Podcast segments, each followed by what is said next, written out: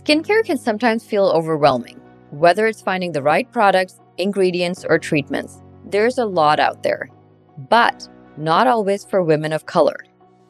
That's why I set out to educate myself and others so that we can all feel beautiful in our skin. Hello and welcome to the Skin Report. I'm Dr. Simran Sethi, an internal medicine doctor, mom of three, and CEO and founder of Renew MD Medical Spas and Skin by Dr. Sethi we're going to do something a little different. In fact, for the entire month of September, we'll be doing a deep dive into the relationship between people of color and the skincare industry the past, the present, and the future. For this episode, we'll examine what it means to be a person of color, not just as part of our identity and even our biology, but also our experience when it comes to skincare and the beauty industry as a whole.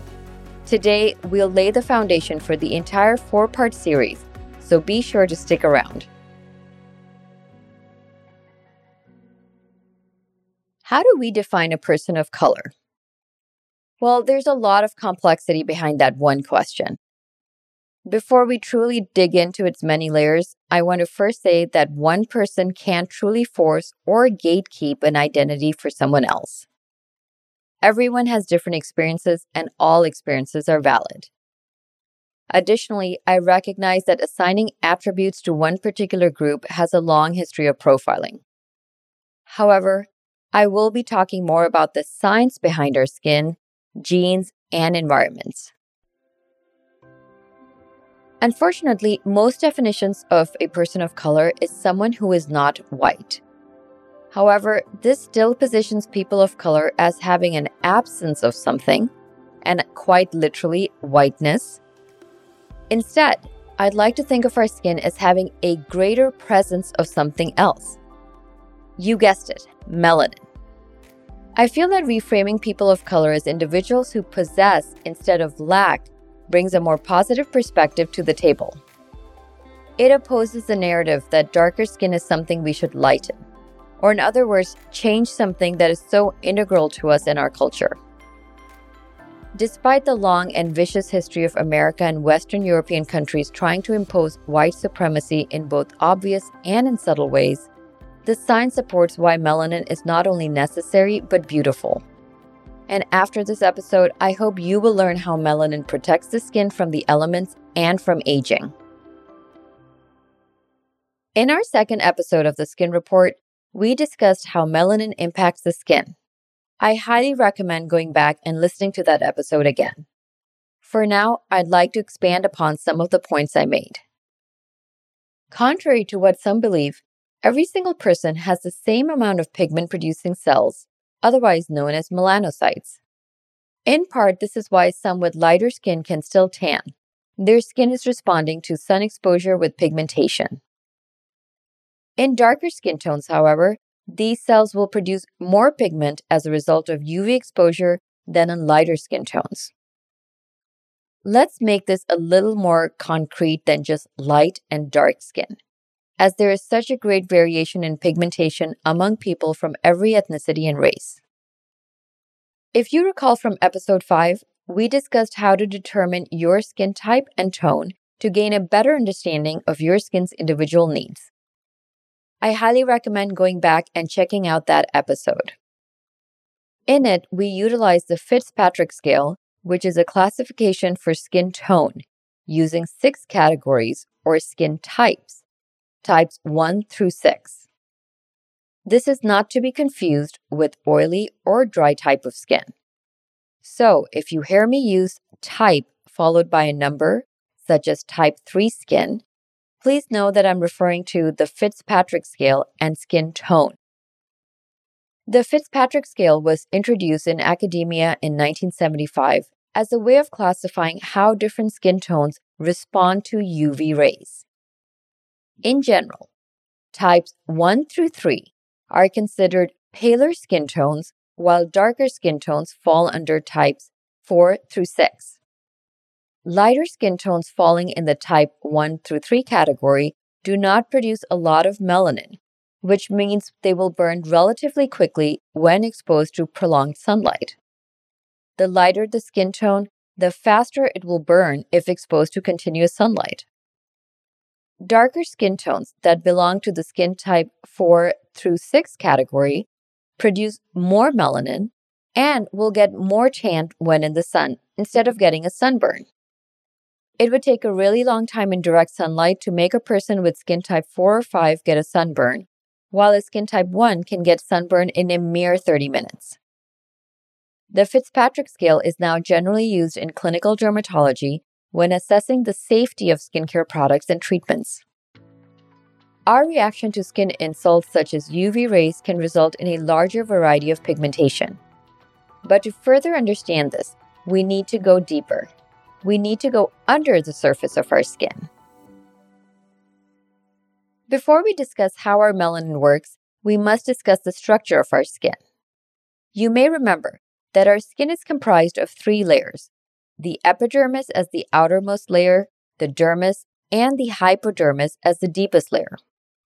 When we spoke on medical grade skincare in episode 7, and then again in our FDA episode, we touched on how drugstore brands tend to work only with the outermost layer, the epidermis. Medical grade, however, can penetrate to the deeper layers with the science to prove it. I bring up this point to reiterate that our skin is an interconnected network. It is an organ that has evolved to protect us from pathogens, chemical, and physical threats, and the sun.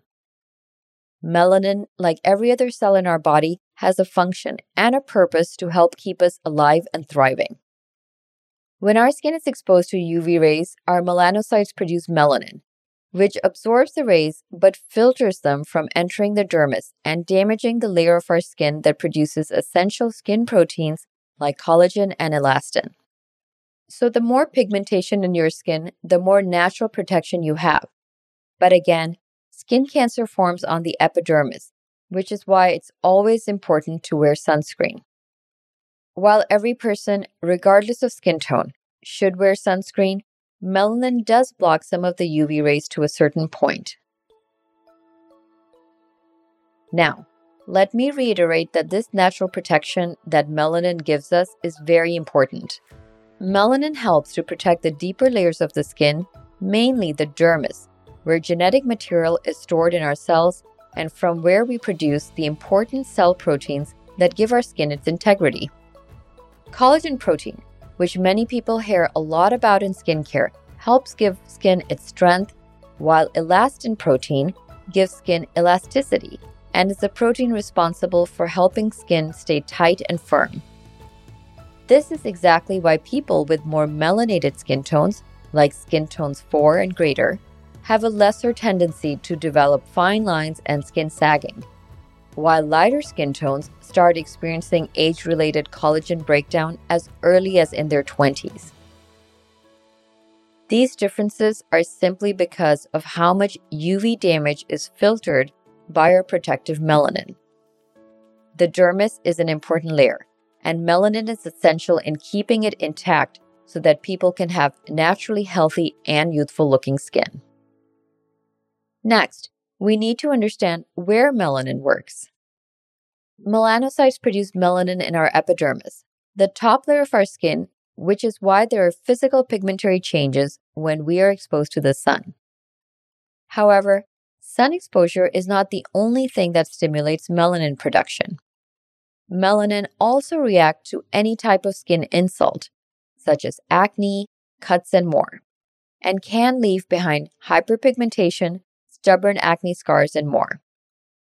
While all skin types can experience these skin issues, darker skin tones tend to have more lasting effects of excess melanin. This is exactly why people with darker skin tones and acne will complain of a dark spot that is left behind even though the blemish cleared months ago. Darker skin types may also be plagued with other pigment challenges and conditions such as melasma, which we discussed in our previous episode and will be discussed in more detail in upcoming episodes.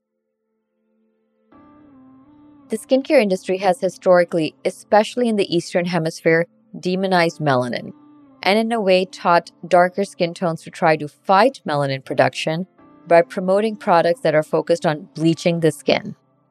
Skin bleaches can range from very acidic formulations to high concentrations of pharmaceuticals like hydroquinone. These skincare practices have been going on for so long that today we have the benefit of learning what is wrong with them. One of my greatest goals as a physician in aesthetics who primarily works with people with my darker skin tone is to shift this thinking and to start respecting our melanin.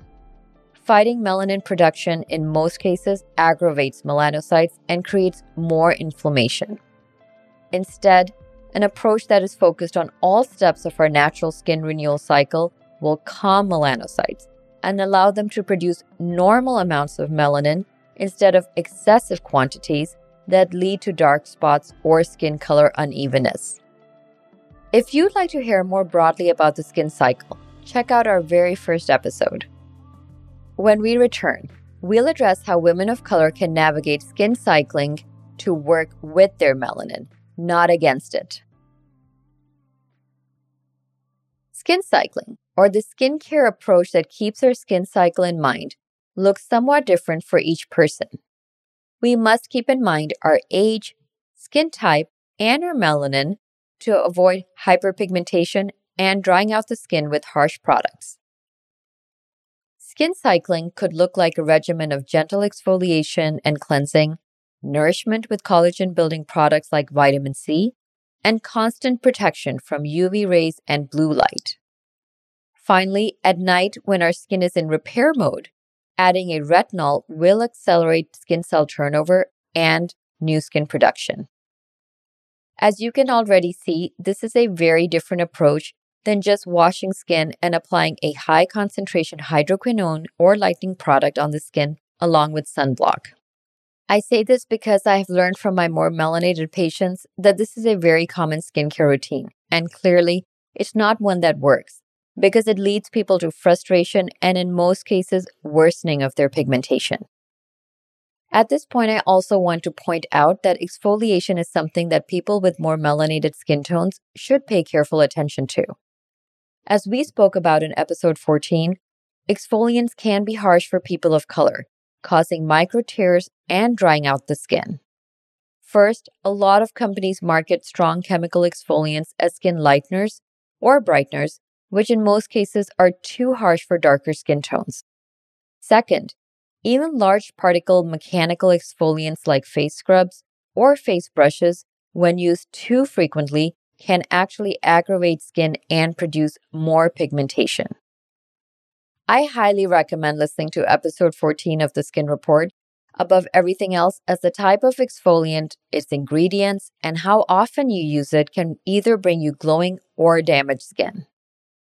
In summary, when it comes to exfoliation, people of color would benefit most from a chemical exfoliant with a very low concentration of the active ingredient. For a physical exfoliant, you should lean towards those with smaller particles. This exfoliation will prep your skin to absorb the remainder of your products more effectively and give the skin a more polished appearance if done correctly. The other product that I see a lot of people of color shy away from is retinol, which is a shame because it has so many benefits and is very effective if used properly. Retinols are notorious for causing dryness, redness, and skin peeling, which can lead to hyperpigmentation in darker skin. However, darker skin can use retinol and absolutely should, but with a few different strategies. First, start slow when using a retinol, start with a medium dose of 0.5% and use it a few times a week only at night for a month to allow the skin to get used to it. As your skin gets used to the retinol, you can bump up usage to every other night for a month and even daily a month later. Additionally, applying a moisturizing serum on top of the retinol will help counteract the dryness that is normally caused by it. The problems associated with retinol use, really in all skin types, are actually what directed the formulation of the retinol in my skincare line. My line's retinol lipid complex is a combination of retinol with lipids to deliver all the benefits of retinol without the irritation, and is safe to use on all skin types daily at night. We just covered some common product myths and safe uses so that people of color can finally stop fighting and aggravating their melanin, and instead calm it and build healthier, more radiant, and clearer skin. It's a process and may take some adjustment, some trial and error, or even a consultation with an esthetician who specializes in working with different skin tones. But finding the right routine for you that helps your skin cycle can make all the difference. I've thrown a lot of information at you today. Some of it you may have already known, while some, I hope, has brought you a sense of empowerment. There are many things that define people of color our ethnicity, our community, what we love, and what we do. And there's a lot that we can do. In 2019 alone, women of color started 90% of all businesses that year. In fact, 260 Black women opened a business each day. In the past 10 years, Hispanic women owned businesses increased by 172%. In the five years leading up to the pandemic, Asian American women owned businesses grew by 37%, according to the State of Women Owned Business Report. We also know that according to the US Census Bureau, Asian owned businesses generated over $860 billion in 2021. Women of color are powerful. We make waves despite the rough waters we sometimes have to navigate. Next week, we'll be discussing our second topic in this September series what the industry has done and why it's not working for people of color. If you'd like to check out the other episodes mentioned today, you can find the link in our show notes below. If you'd like to learn more about science backed skincare or medical aesthetic treatments, please subscribe to and turn on notifications for the Skin Report so you always know when a new episode is up. We have a newsletter that you can sign up for on the Skin Report by drsethi.com so that you can stay up to date on all our new episodes, blogs, products, and more. Additionally, if you have a skincare question or want to make an episode topic recommendation, please message me at renewmdwellness.com, which is linked in my show notes, and I'll be sure to answer your question in an episode soon. Thanks for listening, and until next time, love the skin you're in and celebrate your beauty.